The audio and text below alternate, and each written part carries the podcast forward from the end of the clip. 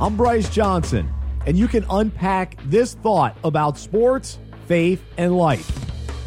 The Masters was awesome last weekend, with names like Spieth and Fowler in the mix.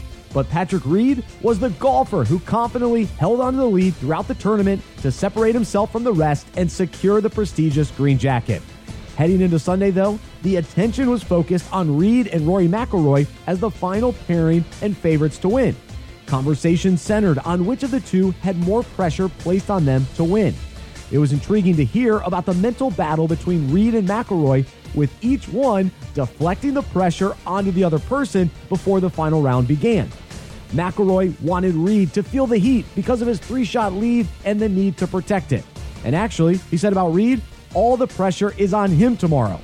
Reed, on the other hand, deflected it back to Rory by saying he was going for the career Grand Slam and the pressure was on him to accomplish that feat.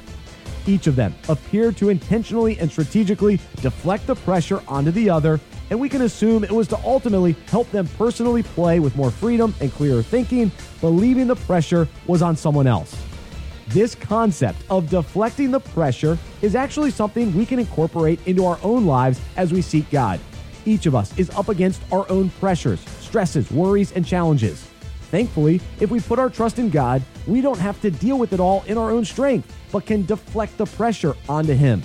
He wants to take it from us so we can find freedom and have clear thinking. The Bible says, Give all your worries and cares to God, for He cares about you.